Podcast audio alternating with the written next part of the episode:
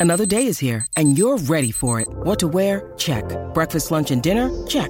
Planning for what's next and how to save for it? That's where Bank of America can help. For your financial to-dos, Bank of America has experts ready to help get you closer to your goals. Get started at one of our local financial centers or 24-7 in our mobile banking app. Find a location near you at bankofamerica.com slash talk to us. What would you like the power to do?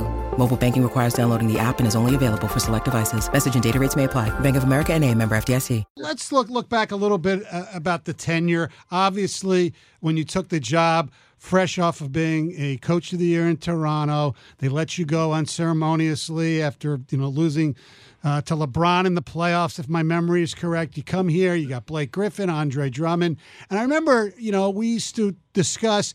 Uh, well, they're not championship material. Maybe it's better that they don't try to make the playoffs. And you had to convince the media, the fans that making the playoffs was a good thing.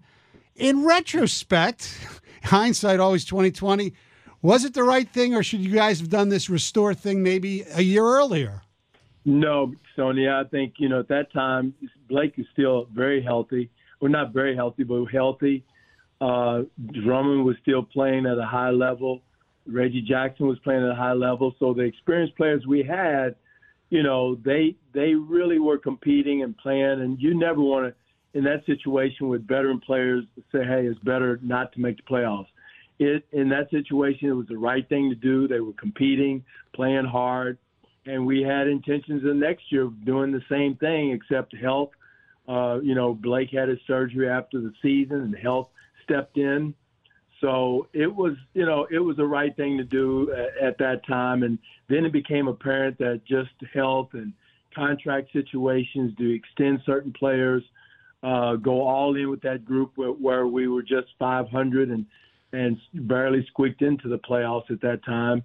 What, what do you do? So as an organization, we made that decision to to uh, to to start start over and you know, Troy, you know, took it down to the bare bones as far as the team was concerned with all young players and a couple of veteran guys to kind of fill in. But, uh, you know, it was the right thing to do at that time.